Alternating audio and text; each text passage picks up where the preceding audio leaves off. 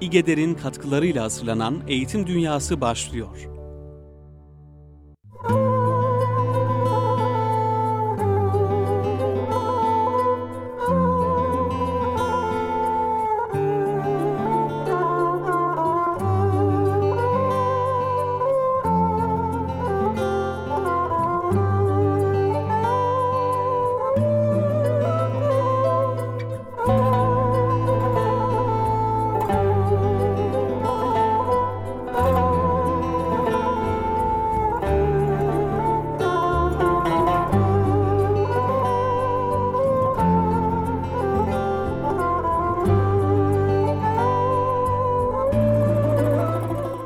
Merhabalar kıymetli Erkam Radyo dinleyenleri, bir Eğitim Dünyası programında daha sizlerle beraberiz.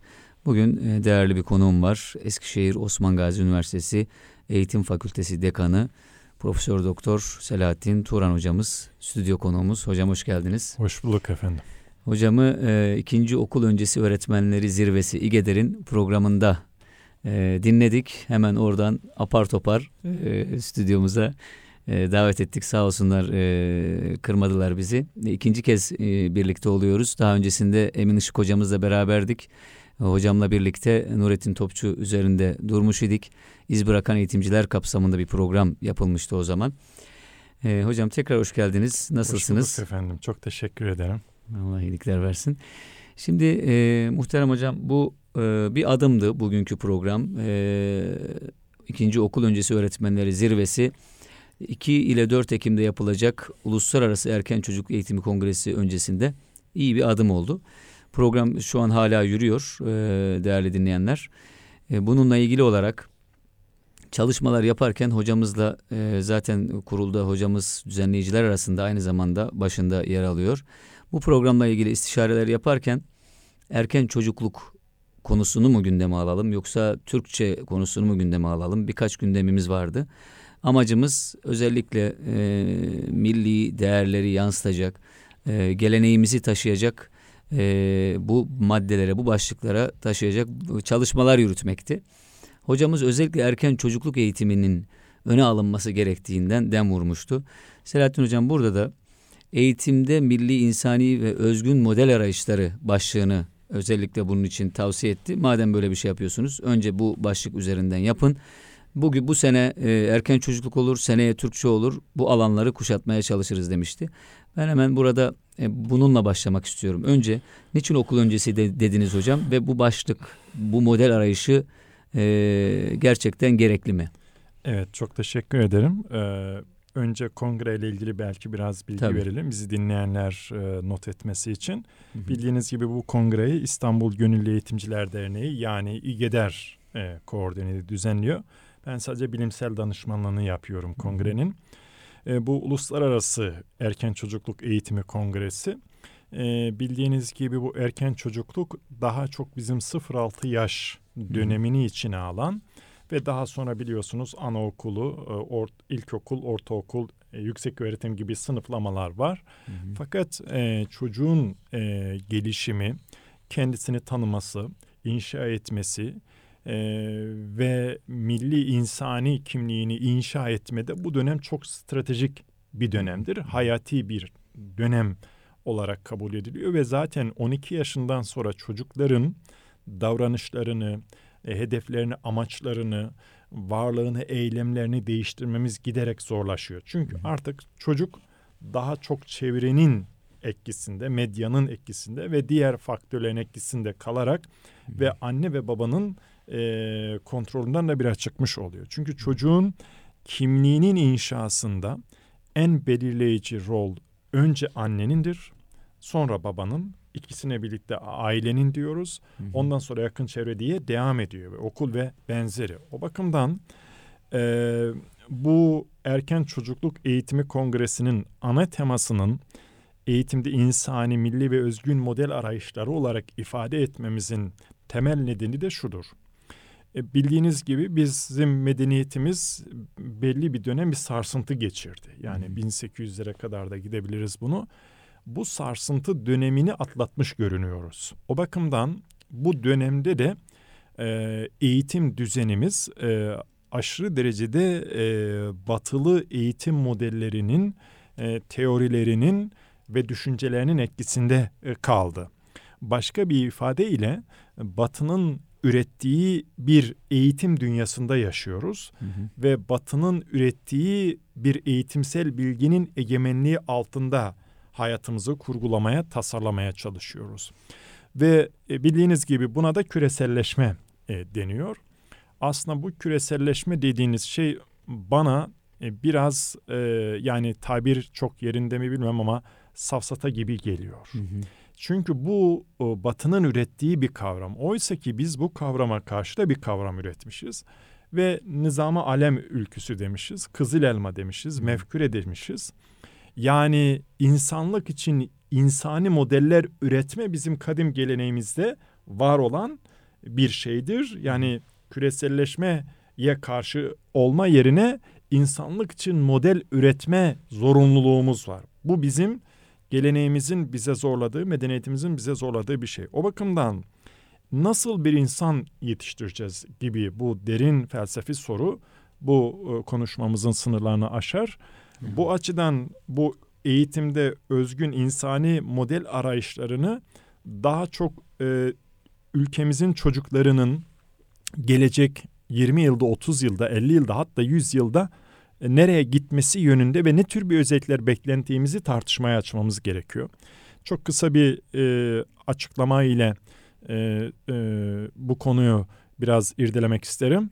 Hı hı. E, şimdi biz eğitim politikası çalışanlar veya eğitim bilimciler e, nesiller arası kopuş, nesil arası geçiş diye bir sınıflamamız vardır. Evet.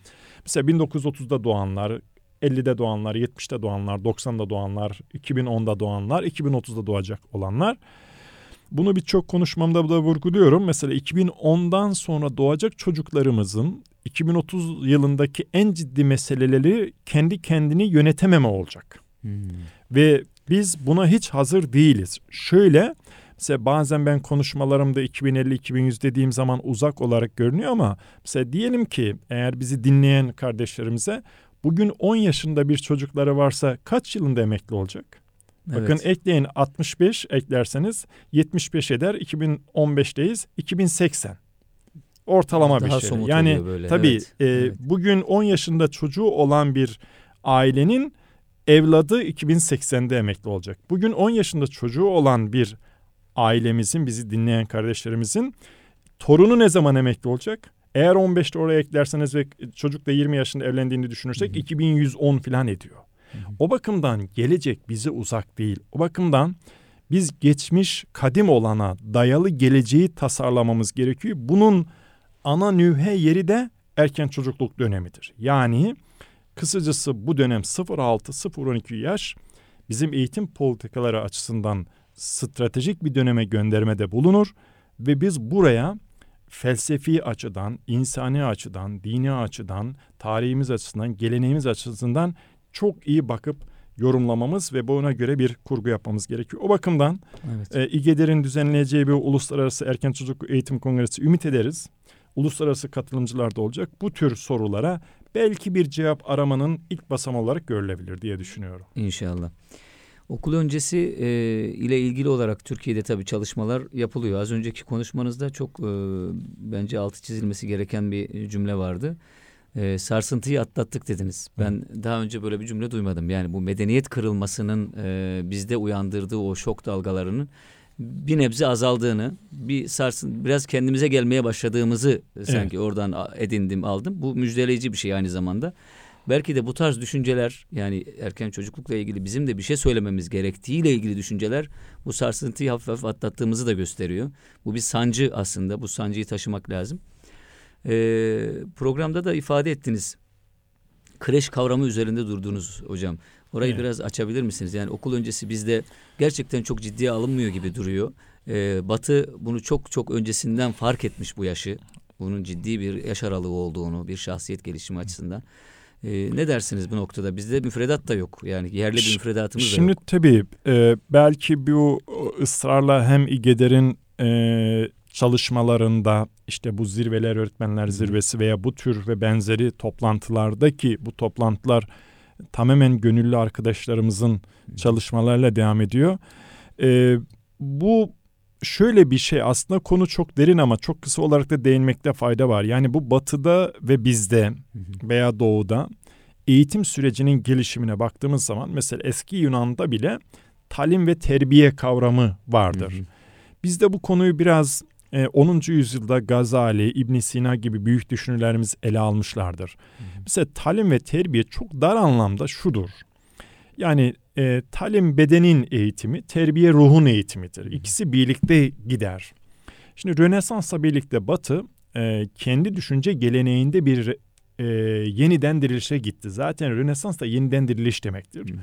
Bu dönemde kavramlarını e, oluştururken, eğitimle ilgili kavramlarına dönüşüm sağlarken Batı'nın bizden temel farkı şu idi. Batı bütün geleneğini bir bütün olarak devam ettirdi. Yani eski Yunan'dan beri ve bu geleneğini iki dil, bir kurum üzerine inşa etti. Bu dil eski Yunanca, Grekçe ve Latince, kurumda kilise olmuştu. Ve kıta da olmadı arada. Evet, evet. Devam etti yani. Devam bazı etti. Mesela laikleşme, sekülerleşme dönemi kırılmaları yaşadı ama kavramlarla oynamadı. İşte az önce sizin kreş dediğiniz sözcük de mesela Hazreti İsa'nın doğduğu mekan anlamındadır. Hı hı. Yani bu şu anlamdadır. Mesela dekan sözcüğü, rektör sözcüğü, e, okul sözcüğü, bütün bu temel kavramlar yine onların kadim dini geleneğinden beslendi. Hı hı. E, süreklilik arz edildi. Evet. O bakımdan mesela Batı din eğitimini çok önemsedi. Hatta e, okul öncesi eğitimi kiliseler bağlamında sürdürüldü denetim. Bugün hala Almanya'da e, okul öncesi eğitim kilise denetimindedir büyük oranda. Hı hı. Hatta okullardaki din kültürü ahlak bilgisi öğretmeni atandığı zaman kilisenin bu şahsiyetli, güzel, din eğitimi yapabilecek üstün insani niteliklere sahip bir öğretmendir onayını alması gerekir. Hı hı. O bakımdan e, bizde bu e, geçiş dönemlerimiz, yani insan tipi olarak bir kırılmalar yaşadı. Mesela eski Türklerde Alp insan tipi Hı. öngörüldü. Bu cesur, cesaretli. Hatta at verme törenlerinde de bu vardı. Hatırlayın mesela Oğuz beylerinin çadır kurulma törenlerinde var. Sonra bizim İslamiyet'i kabul ettikten sonra, yani özellikle de bizim kendi Selçuklu dönemine baktığımız zaman öngörülen, beğenilen, ön plana çıkarılan insan tipi daha çok Eren Gazi ve gönül insanıdır. Hı hı. Hatta bunun şeylerini gördük. Biz mesela Anadolu'nun özellikle Yunuslar, Mevlana'lar gibi büyük alimler tarafından bir yaygın eğitim gibi Anadolu'nun mayalandığını görüyoruz. Yani Anadolu bu gönül erleri tarafından mayalandı. Sonra Osmanlı döneminde de bu devam etti ve orada mesela Osmanlı döneminde bizim yetiştirmek istediğimiz insana bir nizamı alem ülküsü, yani aleme nizam verme, yani insanlık için güzel şeyler, modeller önerme ülküsü verildi bu. Ya medreselerde verildi, şeylerde verildi, bu tekkelerde verildi, zaviyelerde verildi gibi. Ve sonra Cumhuriyet dönemine geldiğimiz zaman daha çok demokratik insan tipi öngörüldü. Evet. Ve bu süreç biraz da batılılaşma seyriyle gitti. Keşke orada o devamlılık devam edebilseydi mesela. Alp, Eren, demokratik insan tipini bütüncül ele alabilseydik hmm. ve çok yönlü yetiştirilmiş bir nesille karşıya karşıya kalsaydık ve bugün geldiğimiz nokta itibariyle e, her şeye rağmen e, Türkiye'nin önü açık. Yalnız bu e, Türkiye'nin bu gelişmesine e, karşın eğitimi de e, yeniden düşünmek, yeniden kurgulamak ve tasarlamak mecburiyetindeyiz. Yani bu e, eğitim aracılığıyla yeni bir nesil Ee, inşa etme, kurgulama. Bu tamamen özgür, bağımsız düşünebilen, haddini bilen, mütevazi, adil kavramlaştırabiliriz. Bunlar çok zor değil. O bakımdan e, tekrar başa dönersek sıfır on iki yaş arası eğitim hayati bir önem taşıyor ve anne baba burada büyük sorumluluk taşıyor. Şimdi Batı'da okul öncesi eğitimi enim verilmesinin temel sebeplerinden bir tanesi de e, annenin çalışmasıdır. Yani sanayi devrimiyle birlikte. Evet. Fakat bunun bizim açımızdan da yorumlanması gerekiyor. Bence e, annenin gidişi e, toplumun ve ülkenin gidişidir. Yani anne evet. stratejik öneme sahiptir çocuğun eğitiminde. Bunu ısrarla üzerinde durmalıyız. Özellikle sıfır üç yaş arasında annelerimiz, anneler mutlaka Mesela son e, bunun üzerinde durmaları gerekiyor. Bu bakıcı annelerle olacak iş değil, değil. Okullarla olacak değil. Çünkü her dönemin stratejik önemi bakımından üzerinde durulması gereken bir konudur diye düşünüyorum efendim. Evet. Ee, eyvallah hocam. Şimdi konuşmacılardan birinin bu amin alayları üzerinde durduğu bir kısım vardı. Ee, zannediyorum. Onu şimdi ismini evet. de söyleyelim ki Zeynep Kocadal, İstanbul Esenyurt Üniversitesi öğretim görevlisi, okul fobisi üzerine konuşurken e, amin alaylarına da biraz değindi. Çok detaya girmedi. E, belki de bu kongrede bunun üzerinde de durulacak. Hani sizin e, maziden atiye doğru bir köprü kurmamız gerektiğiyle ilgili düşüncelerinizi de, de destekleyen, bu özellikle mazideki, bizim geçmişimizdeki, o geleneğimizdeki kadim kültürün bugüne taşınması noktasında bunların da dile getirilmesi lazım. Oradaki hanımefendi oryantasyon eğitimine benzetti onu. Ee, bu konuda da zannediyorum bu kongrede e, çeşitli atıflar yapılacaktır değil mi hocam? Geleneksel o kadim eğitimimize dair. E, tabii bunların devamlılığı mesela bu e, milli ve insani kimliğimizin inşasında çok belirleyici. Mesela e, anaokullarımızda mesela baktığınız zaman duvarlardaki resimler daha çok batılı çizgi filmlerinin evet. ile ilgili. Oysa ki bizim Nasreddin Hoca'yı çocuk formuna, hı hı. E, Dede Korkut'u çocuk formuna, ve birçok büyük düşünürlerimize Yunus'u çocuk formuna, Fatih'i çocuk formuna sokarak değil mi? Anaokullarımızın Tabii. duvarlarına.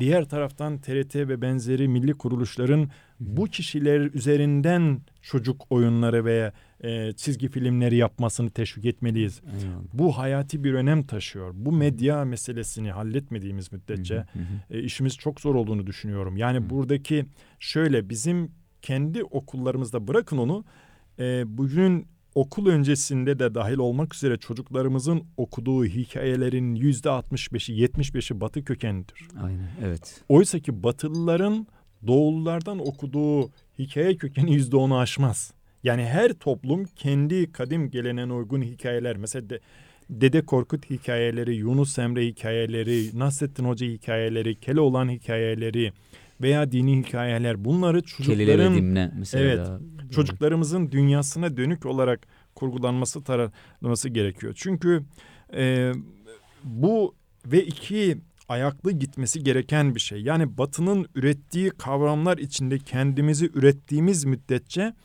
bu irademiz piyasa tarafından şekillenecektir ve sonuçlarına da katlanmak zorunda kalabiliriz. O bakımdan Batı'da daha çok birey önemlidir. Birey de hı hı. kendi menfaatini düşünür ve e, iradesi de piyasa tarafından şekillenir. Bizde daha çok başkalarını düşünmek esastır. Mesela neden annemizi severiz? Çünkü annemiz karşılıksız bizi düşünmüştür. E, gibi. O evet. bakımdan bizim kadim olanda da başkalarını düşünme, anne babayı, akrabaları, bütün çocuklarımızı düşünmek. Mesela ben anaokuluna gelen velilere şunu söylüyorum. Her okulunuza geldiğiniz zaman bizim çocuklarımız, benim çocuğum, benim çocuğum demeyin lütfen. Bizim çocuklarımız deyin. Çocuk çocuktur. Evet. Çocukları ayıramazsınız. Hı hı. Bir anne baba kendi çocuğunu nasıl görüyorsa, bütün Türkiye'nin, hatta bütün insanlığın çocuklarını aynı görmese doğru bir yola giremeyiz. Ve biz kendi çocuğumuzu için ne düşünüyorsak bütün Türkiye'nin çocukları için aynı şeyi düşünmediğimiz müddetçe ülkemizin geleceği daha kötü olur. O bakımdan çocuk çocuktur. Bunlar toplumumuzun geleceği açısından Aynen. hayati önem taşıyor. O bakımdan eğitim de burada stratejik bir rol oynuyor diye düşünüyorum. Eyvallah. Ee, siz bahsederken e, Sayın Hocam ben e, kendi oğlumu e, hatırladım. Yani ona söylediğim bazı şeyleri hatırladım. Eğitimlerin bazıları dediğiniz gibi e, anaokulu yaşlarında e, hikayeler üzerinden e, daha güzel yürüyor. Ama o hikayelerin çoğu da Batı menşeili hikayeler. E, tipler de tabii ki çocukların kahramanları da işte e, Spider-Man'inden Batman'ine kadar hep o kahramanlardan seçiliyor bir şekilde. E, hatta e, anaokuluna gitmeden önce ara ara gördüğüm Noel Baba'yı Nasreddin Hoca diye yutturuyordum ama şimdi yutturamıyorum yani. Evet. Artık onu biliyor. O e, o şekilde yetişiyor e, çocuk. Bugün de bahsettiniz hocam okul öncesi öğretmenler zirvesindeki konuşmanızda. Aslında konuşma okul öncesiyle alakalıydı ama siz Ee, başta da söylediniz, sen ne sorarsan sor ben söyleyeceğimi biliyorum diye. Siz okuldan bahsettiniz, daha ziyade okula vurgu yaptınız. Okulla ilgili görüşleriniz daha önce de e, bir nebze biliyorum. e, Nurettin Topçu'dan da hareketle evet. e, özellikle o şahsiyet ahlak okulu evet. e, konusunu ben e, açmak isterim burada. Sizin de ona dair şeyler söyleyebileceklerinizi söyleyebileceğinizi düşünüyorum. Yani istediğinizi düşünüyorum. Bu söyleşinizde de bahsetmişsiniz. İddialı bir laf olacak demişsiniz ama hemen sözünüzü okuyorum. Ben Türkiye'nin eğitim sistemini üç yılda dünyanın en saygın eğitim sistemi haline getiririm demiştiniz. Ee, iki yüz inanmış adamdan, adanmış adamdan bahsetmişsiniz. Okul formuyla ilgili, okul formuyla beraber bu Türk Milli Eğitim Sistemi üzerine neler düşünüyorsunuz? Nasıl iyileştireceksiniz? Hala aynı düşüncede misiniz?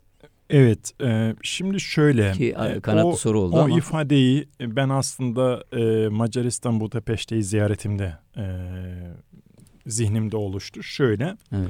Estergon Kalesi'ni ziyaret edince biliyorsunuz bizim kızıl elmalarımızdan birisi İstanbul idi. Fatih'in kızıl elması ve İstanbul'u fethettiler. Evet. Ve bu İstanbul'un fethi bir türlü başkaları tarafından kabul görmedi bin dokuz yüz on beşe kadar. Hı hı. bin dokuz yüz on beşte biliyorsunuz İstanbul'u fethetmek için geldiler. İstanbul'u almak için geldiler. Hatta para bile bastırdılar. Hı hı. Ee, ama e, birkaç tane inanmış insan bu sorunu e, çözdüler. Birkaç inanmış insan. E, aklımdayken e, e, ifade edeyim. E, dün Vehbi Vakkasoğlu'nu televizyonda Eyvallah. dinlerken hı hı. E, dedi ki ben e, Seyit Onbaşı'nın, Seyit Onbaşı herhangi bir eğitim almış kişi değil. Seyit Onbaşı'nın e, ailesini ziyaret ettim ve kızı yirmi yaşlarında babası öldüğünde kendisine biraz anlatır mısınız dedim. Biz anlatmayız dedi.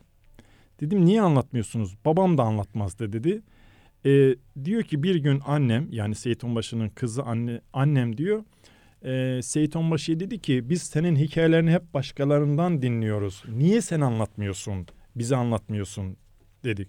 Diyor klasik bizim insanımız otoriter değil mi? Yerinde oturur böyle eski babalarımızı düşünün. Evet. Benim babam da rahmetli öyleydi.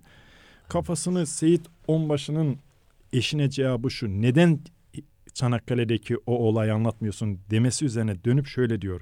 Hiç insan yaptığını satar mı? Evet.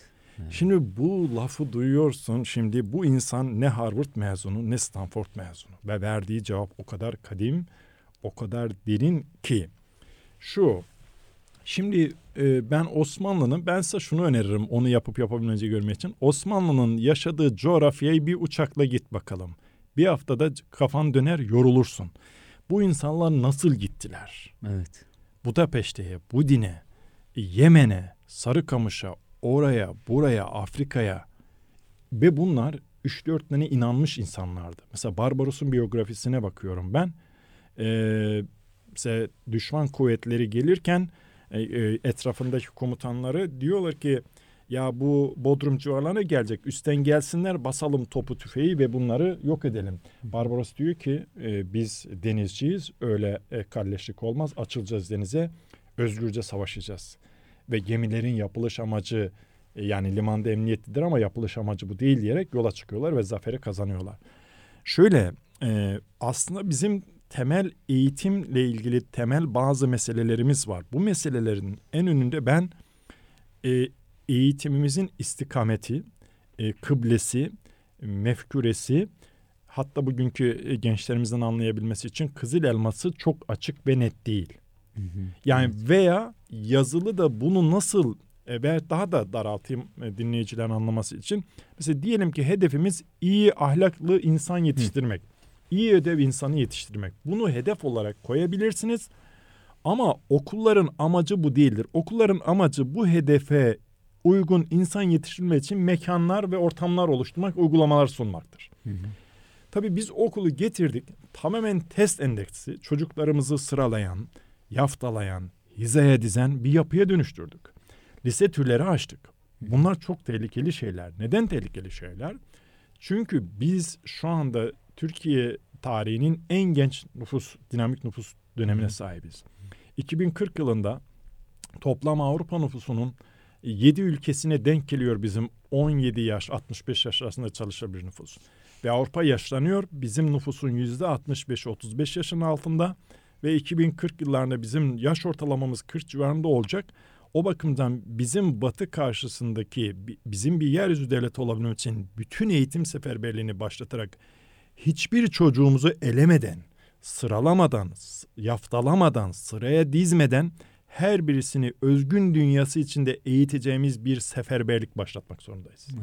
Bunu yaptığımız zaman, çünkü bizim diğer toplumlara karşı en büyük üstünlüğümüz bu genç nüfusu, genç ve dinamik bir nüfustur. Bu nüfusu e, eğitmek ve hiçbirisini de sınıflamadan, yaftalamadan, bu testler bizi bir yere götürmez. Bu sınavlar bizi bir yere götürmez. Hiçbir ülkeyi de götürmedi. O bakımdan bu çocuklarımızı sınavlayan, yaftalayan ve çocuklar mesela bugün okulları sevmiyorlarsa, çocuklar okulun bir anlam dünyası olmasından çıkmasındandır. Hı hı. Az önce ismini bahsettiğiniz e, Nurettin Topçu da rahmetle anarak e, şöyle bir tanımlaması var. Diyor ki, öğretmen ruhlar sanatkarıdır. E, okulun varlık nedeni de çocuğu ruhunun ufkuna yürütmesidir. Şimdi bu cümleyi okuyorsun, öğretmen ruhlar sanatkarı, okulun varlık nedeni de e, çocuğu ruhunun ufkuna yürütmesi. Bu ne kadar mükemmel, ne kadar özgün bir tanımlamadır. Ufuk var, ruh var, çocuk var, öğretmen var, o da ruhların sanatkarı. Yani burada da bir model anlayışı var. Hmm. Yine rahmetli analım kendisini, e, okulu tanımlıyor mesela. Diyor ki, okul bir mabettir. Hmm. Mabede nasıl giriyorsanız sınıfa ve okula da öyle gireceksiniz. Şimdi bir tanımladığı bir okul var, hı hı. bir tanımladığı bir gelecek var, ufuk var. Ee, bir de e, zihnindeki o felsefi, kendisinin onunla olmasına bakış açısı var. O bakımdan burada okulun biz önceliklerimizi e, yeniden gözden geçirerek, yani çocukları bir yere sokmak değil de çocukların ahlaklı, adil, dürüst bir insan olmasını sağlayacak bir yapı kurmak. Mesela yine bununla da ilgili olarak da mesela Topçu şunu söyler. E, diyor ki, fazla bu değerler konusunu tartışmayın. Değerler daha çok kıymet hükümleri içerir ve batıya özgüdür. Bunun yerine şahsiyet, şahsiyet eğitimi kullanın. Ve ilk öğretimde merhamet, orta öğretimde adalet, yüksek öğretimde ihtisaslaşmadır. Bu kadar açık ve basit, net. Şimdi bu merhamet kavramı, bu o, diğer adalet kavramı o kadar derin ki her şeyi kapsar. Şimdi az önce e, belirttiğim özellikle Batı eğitim geleneğine baktığımız zaman iki dil e, bir kurumdan bahsetmiştim. Hı hı. Mesela bunlar dil ve kurum üzerinden e, eğitimi, okulu ontolojik olarak kurarken, mesela bizim kadim gelende, özellikle tasavvuf geleneğinde de cümle varlığın birliği esas alınır. Eyvallah. Bakın bu cümle varlığın birliği o kadar derin bir konudur ki, siz çocuk dostu, e, çevre dostu okul kurgulamanıza gerek yok. Zaten çevre dostu olmak zorundasınız. Zaten tabiat dostu olmak zorundasınız. Zaten bırak insanları, hiçbir canlıyı dahi incitmemeniz gerekiyor. Yani varlığı, her şeyi bir bütün olarak algılayan ve ben zaten bazı konuşmalarımda da konuşurken okulun bugünkü sorunlarını eleştirirken bazı konuları ön plana çıkarıyorum. Mesela diyorum ki, insan yaşamını bir bütün olarak kavramak ve ahenkleştirmekten uzak olup insan yaşam döngüsüne olumlu katkı vermemektedir. Yani okul bizi ve çocuklarımızı tek boyuta indirgedi.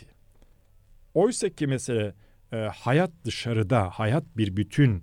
Çocuklarımızın derslerdeki başarısı sadece o dersteki başarısını gösterir ve çocuğun yaşamına ilişkin hiçbir şey söylemez. Hı hı. Yani şu, o bakımdan e, söylediğin soruya cevap verebilmem için benim bir iki saat konuşmam lazım ama o da mümkün olmadığı için yani hayatı bir bütün olarak algılayan, hı hı. amaçları, u, yürüyeceği ufku açık ve net E, nesiller yetiştirdiğimiz zaman e, daha güzel geleceğe doğru gideceğiz. Ve ben her şeye rağmen Türkiye'nin ve Türkiye gençliğinin bu potansiyele sahip olduğuna çok derinden inanıyorum. Ve eğer biz bir eğitim seferberliği başlatır, kurumlarımızı daha çağın gerektirdiği ölçülere doğru getirirsek, iki bin yüz yılını Ee, daha güzel bir Türkiye, daha özgür bir Türkiye, daha insani bir Türkiye ve insanlık için de model öneren bir Türkiye'ye dönüşmek zorundayız. Çünkü giderek bugün gördüğümüz şey dünya rayından çıkmıştır. Bu rayına oturacak millet de bizim milletimizdir diye düşünüyorum. Eyvallah hocam. Özellikle okula dair düşüncelerinizi ifade ederken Nurettin Topçu'dan çok esinleniyorsunuz. Topçu'nun e, okulun mimarisiyle ilgili de zannediyorum düşünceleri evet. var. E, ve sizi bir konuşmanızda da e, her nefis ölümü tadacaktır e, diye bir t- tabela asardım okullara gibi bir cümleniz olmuştu. Bunun evet. e, bu çerçevede de ne dersiniz hocam? Mimariyle be- beraber bağlantılı şimdi, olarak. E, şimdi medeniyet tasavvuru veya e, tasavvur kelimesinin yerine tasarım kullanıyoruz. Karşılamıyor ama ne yapalım evet. artık genç arkadaşlarımızın anlaması için. Ama bu kelimeleri öğrenmemiz, kullanmamız, kesinlikle. Hayatımıza sokmamız lazım. Evet. Medeniyet tasavvuru dediğimiz şey bileşenlerden oluşuyor. Sanatta, musikide, edebiyatta, hayatı bir bütün olarak algılamanın bileşenleri o. Hı hı. Az önce sormuş olduğunuz soruya da o. O bakımdan e, bugünkü e, çağdaş insan, e, modern insan yalnız kalmaktan korkar hale gelmiştir. Hı hı.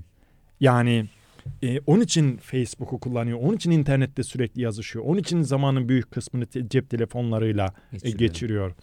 Değerli bilim insanımız Teoman Durali bunlara çağdaş e, şey uyuşturucular adını veriyor. Oysa ki kişinin zaman zaman inzivaya çekilmesi, z- inzivaya çekilmek bir düşünme faaliyetidir. İnsan hı. düşündüğü müddetçe varlığını sürdürür. Giderek hayatımız satileşiyor, sıradanlaşıyor, işe gidiyoruz, eve geliyoruz, işe gidiyoruz, eve geliyoruz. Bir de bakmışız emekli olmuşuz. Bundan sonra da hobiler oluşturmaya çalışıyoruz. Oysa ki yaşam devam ederken düşünmek ve sürekli ölümü düşünmek aslında insanın hayatına anlam katan bir şeydir ve ölüm en güzel bir şeydir. Mesela ben bazı konuşmalarda da şunu e, e, duyuyorum. İşte genç yaşta öldü. Ölümün erkeni olmaz efendim. Ölüm doğru ölümdür. Her zaman ölüm. Yeter ki sizin ölüme hazır oluşunuzla ilgili bir şeydir. Yani evet, bunu evet. şey yapmanız için. Şimdi modern hayatın ters, e, dayattığı şeyin tersini söylüyorsunuz. Ölümü sürekli dışta, dışsallayan bir şey var. Alışveriş merkezleriyle vesaire şunla bunla ölümü unutturan bir mekanizma var ortada. Yani kabiristanların şehrin dışına taşınması vesaire. Hmm. Şimdi siz diyorsunuz ki okulun içerisinde olsun ve hatta insanların Şöyle, gözünün önünde e, olsun. Yani tabii çocukların mesela bu iki şey bu e, e, mefkure sözcüğünü kullanıyorum ama onun yerini karşılamıyor bu e, amaç hedef. Amaç, e, evet, evet. Yani bu kelimeler hep gidiyor canım sıkılıyor ama evet. ne yapayım kızıl elma diyorum belki biraz anlaşılsın diye. Evet. Şimdi yani kızıl elma da şöyle bir şey biz ona yaklaştıkça o uzaklaşıyor. Yani güzel bir şey. Şimdi ben e, çocuklara mesela sınıflara şöyle bir şey yazı, yazı yazarım duvara. Hazırlanın yeryüzünü siz yöneteceksiniz. Hı hı. Altına da her nefis ölümü tadacaktır. Hı. Bakın burada ne var? Benim e, rahmetli dedem e, ne varın cevabını orada var da dedem hı. de e, bir gün bize ufakken dedi ki İslam'ın şartını e, ezbere sayanlara şey vereceğim. Şeker gibi bir şeyler yan He. ceplerinde olur ya onlara. Hı hı. Ya gidiyoruz sayıyoruz kabul etmiyor olmadı yanlış annemize gidiyor soruyoruz o da beş tane diyor olmadı. En sonunda şekeri verdi ama dedi ki altın, altıdır İslam'ın şartı altıncısı da haddini bilmektir. Eyvallah. Şimdi orada bir tarafta mesela sen hazırlanın yeryüzünü siz yöneteceksiniz. İkinci sırada da her nefis ölümü tadacaktır Heh. Dediğiniz zaman haddini müthiş bilmeyi doğrudan öğreniyorsunuz. Şimdi mesela ölümden en çok korkanlar zenginler. Çünkü malını bırakacak şey. Mesela evet. ben bazen e, arkadaşlarımızı ziyaret ettiğim zaman evini gezdiriyor. Mesela iki yüz kırk metrekare, yüz seksen metrekare. Ben de oturup çay içerken diyorum ki yani sadece aradan mezar kaç metrekare. Yani bu isteklerimizin ve arzularımızın sonu yok. Yok evet. Eğitim e, bu Eğitim eskilerin marif dediği şey e, marifetten geliyor değil mi? Birçok kökenleri Tabii. var. Eğitimle ilgili de birçok kavram var mesela. Mefkure var, fikir var, tefekkür var, marif var, kütüphane var, kalem var, kitap var, muallim var. Bunlar talim var, terbiye var değil mi? Bütün bu kelimeler Tabii. gitti. Tek bir eğitim kelimesini kullanıyoruz. Ne kadar soğuk bir hal elde. Bütün bunlara baktığın zaman bakın mesela sadece mütef, tefek, mefküreden bahsettik. Fikriniz olacak ki mütefekkir olasınız.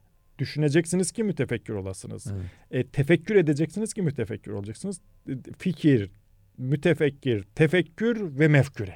Eyvallah. Bakın mefkureyi kurgulayabilmek için önce bir net fikriniz olacak. Tabii. Benim fikrim budur. Böyle olmak istiyorum. İyi insan olmak istiyorum. Şuraya gelmek istiyorum. Ondan sonra düşüneceksiniz. Tefekkür edeceksiniz. İnzivaya çekileceksiniz. Ondan sonra mefküre koyuyorsunuz. Ben oturdum mefküre koyduğumda da olmaz. Olmuyor. Yani e, kadim olanı, e, çağdaş olanla, e, yeni olanla birleştirecek ve bir sürekliliği devam ettirecek hem okullarımızı mimari açıdan kadim olanla, hem okul bahçelerimizi, hem öğrencilerimizi, hem öngördüğümüz insanı kadim olanla ilişkilendirmemiz gerekiyor. Eyvallah. Efendim e, kıymetli Erkam Radyo dinleyenleri, Selahattin Turan hocamızla söyleşimize, sohbetimize devam ediyoruz. Kısa bir ara verelim istiyoruz şimdi. Aradan sonra da inşallah e, İGEDER'in de e, mefkuresi olan e, nitelikli öğretmen, e, özellikle ideal öğretmen davası üzerine, e, onun nasıl yetiştirileceği üzerine hocamızla hocamız için içinde e, konuşmak isteriz. Ama önce kısa bir ara verelim.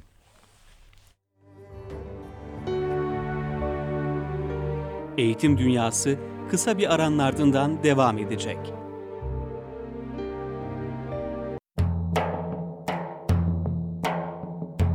Bu aşk bir bahri ummandır, bu aşk bir bahri ummandır, buna haddü kenar olmaz, buna haddü kenar olmaz, delilim sırrı Kur'an'dır, delilim sırrı Kur'an'dır, bunu bilen de ar olmaz, bunu bilen de ar olmaz.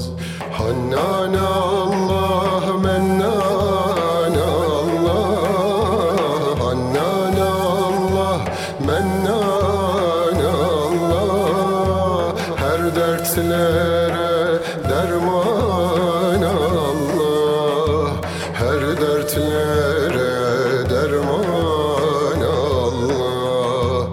Biz aşıkız, biz ölmeyiz, biz aşıkız, biz ölmeyiz, çürüyüp toprak olmayız, çürüyüp toprak olmayız, karanlıklarda kalmayız, karanlıklarda kalmayız, bize leylü nehar olmaz, bize leylü nehar olmaz. Salatullah, selamullah, salatullah, selamullah aleyke ya Resulallah, aleyke ya Habiballah. Seyfullah sözümde mestir, Seyfullah sözümde mestir, şeyhimden aldı destir, şeyhimden aldı destir, divane ra kalem istir, divane ra kalem istir, ne söylese kınar olmaz, ne söylese kınar olmaz. Salatullah, selamullah, salatullah, selamullah aleyke ya Resulallah, aleyke ya Habiballah.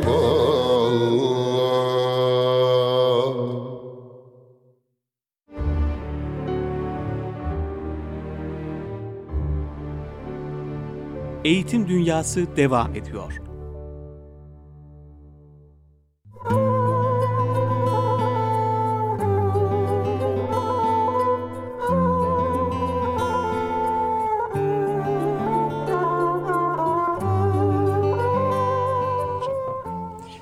Evet değerli dinleyenler, Eskişehir Osmangazi Üniversitesi Eğitim Fakültesi Dekanı Profesör Doktor Selahattin Turan hocamızla sohbetimizi sürdürüyoruz. Eğitim Dünyası programındayız.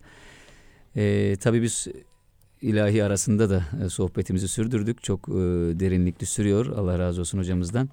Topçu'nun bu irfani gelenekle ilgili e, bahsettiği e, güzel meseleler var. Hocamız özellikle Nurettin Topçu ile ilgili e, özellikle o iyi okumalar yapıyor. Okuma grupları da vardır hocam e, üniversitede e, kendisi. Bahsettiği o irfani geleneği çok iyi yansıtan bir meseleydi. Bir onu da e, alalım, ondan sonra ben soruma geçeyim hocam.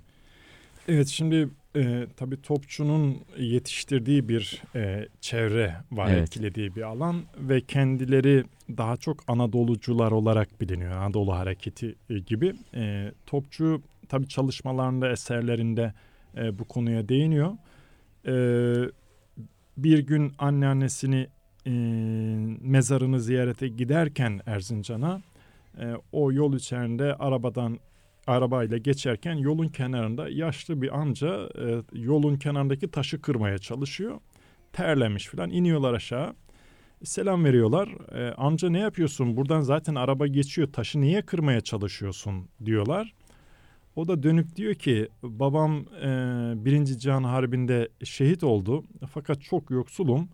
E, arkasından hayır hasenet işleri yapamıyorum. Dedim ki bu taşı kırayım da en azından gelen geçenlerin ayağına değmesin dedim. Yani. Ve babamın ruhuna değer dedim. Topçu da dönüp arkadaşlarına diyor ki işte Anadolu insanı budur.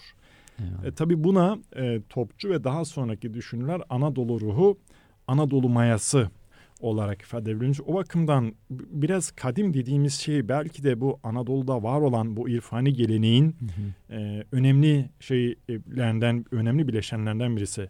E, az önce de Seyit Onbaşı ile ilgili bir Tabii. hatırat anlatmıştık. Hı hı. Hep aynı tavır, aynı hep tavır. aynı üslup, evet. hep aynı bakış açısı.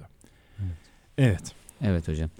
Buna ihtiyacımız var. Bunun da aksettirilmesi e, gerekiyor eğitimde. Nitelikli öğretmen Ee, üzerinde özellikle e, duruyorsunuz. Bu söyleşiniz var e, daha önce yayınlanan. Orada da çok durmuşsunuz. Hatta bazılarından işte yüksek lisans yapanlardan bahsetmişsiniz. Kaç tanesi yüksek lisanssızdır? İşte bizde sadece yüzde yedisi yüksek lisanssızdır diyorsunuz. Öğretmenin özellikle e, mesleki olarak e, önde olması gerektiğinden söz etmişsiniz. Ee, ideal bir öğretmen vasıfları üzerinde çok sık duruyoruz eğitim dünyasında. Birçok konuğumuza da soruyoruz. Sonuçta e, programımızın içeriği de böyle. Öğretmenlerimiz, o, biz de öğretmen olarak duymak istiyoruz. Bazen o rutinleşen e, bir şeyi var öğretmenliğin. Böyle bir tarafı var. Otomatik hale dönüşüyor. O yüzden bazı gerçekleri hatırlatmakta fayda var. İdeal öğretmen nasıl olmalı? Ve e, onu nasıl yetiştireceğiz? Meselemiz bu. Evet. E, bu ç- soru çok kapsamlı, evet. ve çok özgün bir soru. E, henüz Türkiye olarak bunun cevabını vermiş değiliz. E, o konuya gelmeden önce e, hep Batı düşünce geleneğine atfedilir. E, benim şahsi kanaatime de göre eski e, Yunan e, metinlerinde e, geçiyor bu. E, kimisi Aristo'ya atfediyor, kimisi başka bir düşünüre. E, o zaman o çağda yaşayan, milattan önce beşinci yüzyılda yaşayan bir düşünür e, bir grup insana bir konuşma yapıyor. E, öğretmenler de var bunların içinde. Diyor ki e, öğretmen olmak istemiyorsanız gidin doktor olun. Bunu e, doktor olduğunuz zaman üç dört tane hastayı öldürürsünüz ama öğretmen olduğunuz zaman ülkemizin geleceğini öldürürsünüz diyor. Evet. Burada bir meslek şey anlamında söylemiyorum ama hmm. konunun önemini vurgulamak bakımından ya. söylüyorum. O bakımdan öğretmen yetiştirme, yani muallim davası, öğretmen davası bir toplumun geleceği davasıdır. Az önce değindiğimiz o Topçu'nun ruhlar sanatkarıdır dediğimiz bir yapıdan şu anda geldiğimiz bir zaman dilimi var. Şu anda ki öğretmenlerimizin eski yüz yıl önceki öğretmenlerden beklediğimiz davranışı bekleyemeyiz. Çünkü nesiller arası geçiş ve dönüşümler yaşıyor.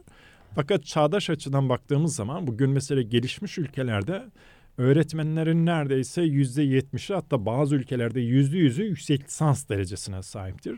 Bizde bu oran yüzde yedi civarındadır. Yani zorlamayla hadi yüzde sekiz falan yapabiliriz ve öğretmenlerimizin sürekli mesleki gelişimini esas alan yapıları bir türlü kuramadık. Evet. Size bir örnek vermek isterim. Mesela Almanya'da öğretmen olabilmeniz için toplam on sekiz basamaktan geçiyorsunuz. on sekiz basamaktan geçtikten sonra, öğretmen olarak atandıktan sonra her beş yılda bir cuma günleriniz boşaltılarak mesleki eğitime tabi tutuluyorsunuz. Yani cuma günleri siz bizzat sürekli mesleki eğitim hmm. alıyorsunuz. Burada e, sorunuzun cevabı e, bakımından e, yani birçok e, Milli Eğitim e, Milli Eğitim Bakanlığı da öğretmen yeterlilikleri, batıdaki çalışmalarda da öğretmen yeterlilikleri alanlarla ilgili çok şeyler var ama aslında öğretmenlik mesleği ahlak üzerine kuruludur. Yani öğret bizi bizi diğer mesleklerden farklı kılan şudur. Biz insan denen bir varlık ve özne üzerine çalışıyoruz. Mesela ben bir inşaat mühendisi olsam daha çok e, yani canlı olmayan hı hı. malzemeler üzerinde çalışıyorum, evet. tasarlıyorum, dizayn ediyorum ve benzeri. Veya bir inşaat mühendisi olsam veya işte ne bileyim başka bir alanda çalışan bir kişi olsam, o bakımdan bizim üzerinde çalıştığımız özne insan olduğu için insan da o kadar fenomen, karmaşık bir varlık ki yani bunu yönetme, bunu yönlendirme Ee, çok zor bir süreç. O bakımdan öğretmenlik mesleğinin özünü oluşturan sevgi, e, tutku ve buna e, çağdaş alan bilgisi, işte genel kültür, entelektüel yönden gelişmiş, insani değerleri, insanı çok seven, yücelten, ülke ve çocuk sevgisi en üst düzeyde insanlar öngörmeniz gerekiyor.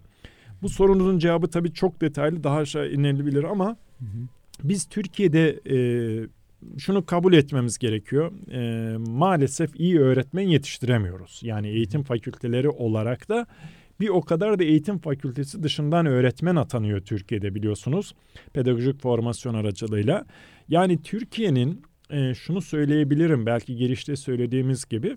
Yani her alanda olduğu gibi bir, bir e, muallim davası da çok açık ve net değil. Aslında geçmişte bunu yaptık biz.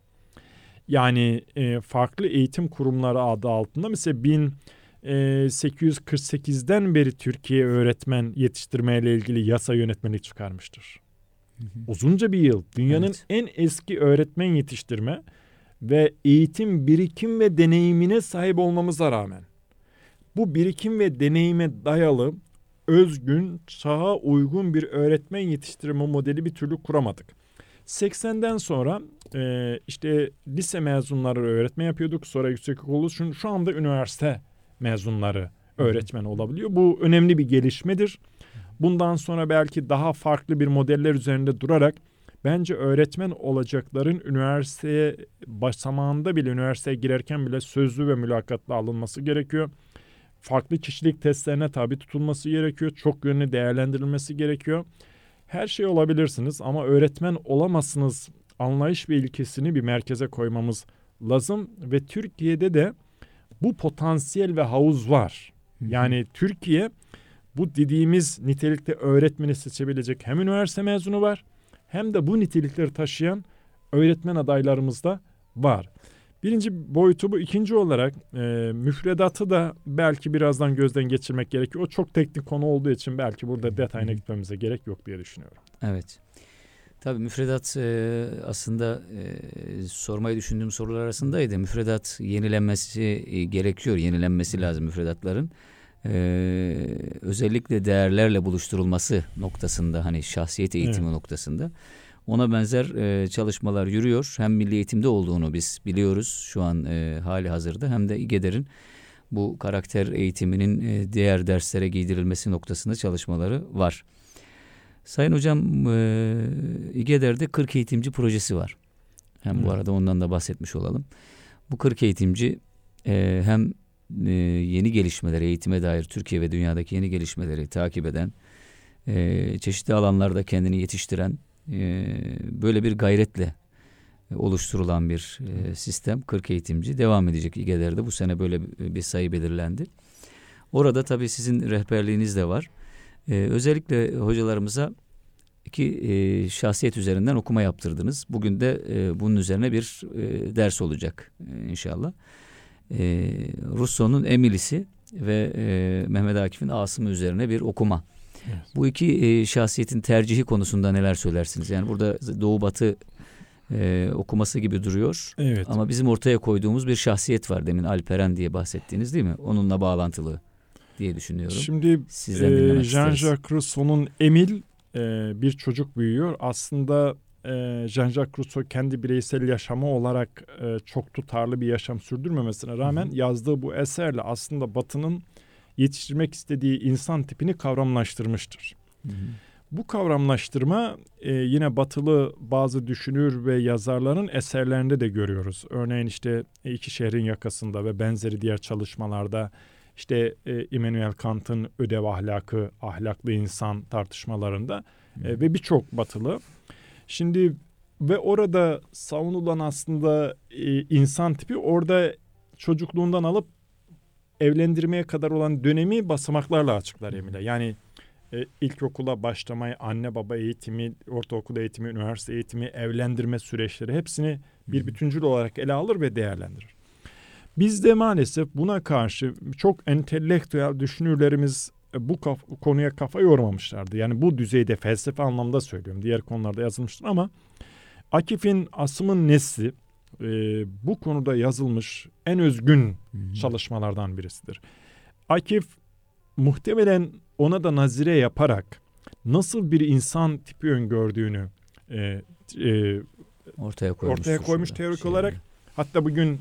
Yani rahmetle analım yine hepsini ve bu inandığı neslin Çanakkale'de bizzat uygulamada, fiiliyatta görüldüğünü görmüştür. Yani Akif buna inanmıştır ve Çanakkale gençliğini e, bu gençlik olarak görmüştür. Ben Akif'e sadece şunu eklemek istiyorum. Sarıkamış'taki gençlik de bu gençliktir. E, Yemen'deki de bu gençliktir. Trablusgarp'taki de bu gençliktir. Bütün savaşlarımızda şehit olan her E, gencimiz bu Akif'in Asım'ın neslindendir. Hepsini saygıyla, rahmetle anmak gerekiyor. Oradaki mesela tanımlama aslında Akif'in tanımladığı e, bir kişide sahip olması gereken temel özellikleri maddeler halinde yapar ve diyaloglar halinde bir konuşmadan geçer ve mevcut toplumumuzu, durumumuzu belirler. Ama e, bizim sahip olmamız gereken ortak değerler e, nedir dediğiniz zaman İşte orada onların bazıları var. Mesela diyelim ki ahda vefa, hı hı, ilkesi, adalet, adil evrensel olmak. E tabii evrensel ilkeler. Hı hı hı. Mesela hoşgörü kavramı, hoşgörülü olmak, e, ahda vefa, e, saygı, sevgi, başkalarını düşünmek, hı hı, empati, diğergamlık ve benzeri birçok kavramları o Akif'in Asım'ın neslinde e, görebiliriz. Hı hı. Ve bu tanımlama bence önemli bir şey. Bu tür çalışmaların Ee, bu tür benzeri çalışmaların bugüne taşınması, bugün açısından anlamlandırılması, hı hı, ama en önemlisi Akif orada da bahseder. Ee, bizim eğitimde şu andaki en temel meselemiz e, rol model referanslarımızın zayıflamasıdır. Şimdi rol model referansları zayıflayınca, çünkü çocuk medyadaki rol model referanslarını, hı hı, aldığı zaman oradaki yaşam daha özgün, daha pratik, daha Ee, insana hitap eder, insanın nefsine hitap eder e, şekle dönüşüyor. Evet. Ee, eyvallah hocam. Bu rol model mevzu da çok derin. Ona da vaktimiz kısıtlı. Oradan da aslında soracağım şeyler var ama son bir soru sormuş olalım inşallah. Ee, programımızın sonuna da geldik. İGEDER olarak e, yirmi dokuz Mayıs'ta Akşemsettin Eğitim Ödülleri üzerine bir çalışma e, düşünüyoruz. E, görevli arkadaşlar var. O e, günde işte eğitimde öne çıkmış, eğitime dair e, elle tutulur çalışmalar ortaya koymuş, gayretler göstermiş kişiler, kurumlar üzerine acaba bir teltif olabilir mi? Ne şeklinde bir düşünce e, şu an var hali hazırda. Siz ne dersiniz hocam? Size böyle bir şey sorulsa, e, hani eğitime dair Akşemsettin Eğitim Ödülleri versek bu sene kimlere vermek lazım ya da hangi, nasıl bir mantaliteyle vermek lazım? Efendim e, bu ülkede eee İsmi bilinmeyen o kadar gizli ve güzel insanlar var ki, öğretmenler, okul müdürleri. Ben çok konferanslar verdim okul müdürlerimize. Çok iyi öğretmenler, çok iyi, e, birçok gerçekten her şeye rağmen çaba sarf eden, emeğini, hayatını bu işe vakfeden, e, akademisyenler, e, vakıflar, dernekler, kişiler var. Bu tür şeyleri e, özellikle insanlara vereceksek mutlaka sağlıklarında eyvallah. E, o ödülü vermemiz, hı hı. onları ödüllendirmemiz, onları takdir etmemiz gerekiyor. Yani ben e, bilmiyorum mesela e, Kutat Kubilik dergisi var, bu e, Teoman Durali tarafından çıkarılan profesör doktor. Mesela o dergi çok önemli bir dergi. Yine Teoman Bey'in okuyucularımız aflarına sığınarak e, Teoman Durali Bey'in e, Çağdaş Küresel Medeniyet adlı çalışmasını mutlaka okumaları gerekiyor. Yani birçok okumalar var da burada o biraz sanki... Ya okumamız gerekiyor birçok şeyi. Teoman Duralı Çağdaş Küresel Medeniyet. Evet, evet. adlı çalışması. Hı hı. Bu çalışma önemli bir şey. Çünkü bizim bu medeniyet tasavvurumuz, medeniyetimiz sarsıntı geçirdi, yeniden dirilişe geçtik söylemini hı hı. daha sağlam zeminlere oturtabilmemiz, kurumlarımızın daha güçlü hale gelmesi, üniversitelerimizin daha dünya standartlarına ulaşması, okullarımızın daha dünya standartlarına gelmesi, öğretmenlerimizin kendilerini okullarına ve eğitimlerine daha güçlü şekilde adamaları ve bütün Türkiye'nin gece gündüz çalıştığı bir yapıyı e, düşünün. O bakımdan gerçekten bunu gösteren insanlar var, isimsiz kahramanlar. Belki burada isim belirtmenin çok doğru olmayacağını düşünerek hı hı. mutlaka ölçüler, kriterler korarak mesela zor şartlara rağmen hı hı. medeniyetimize, ülkemizin geleceğinize, çocuklarımıza katkı veren insanlar, kurumlar, kişiler mutlaka e, bulunmalı, e, teşvik edilmeli, ödüllendirilmeli. E, bir de birçok düşünürümüz Hı-hı. bu dünyadan göçüp gitmeden önce e, gerçekten onları takdir etmeliyiz. Eyvallah. Evet. Eyvallah.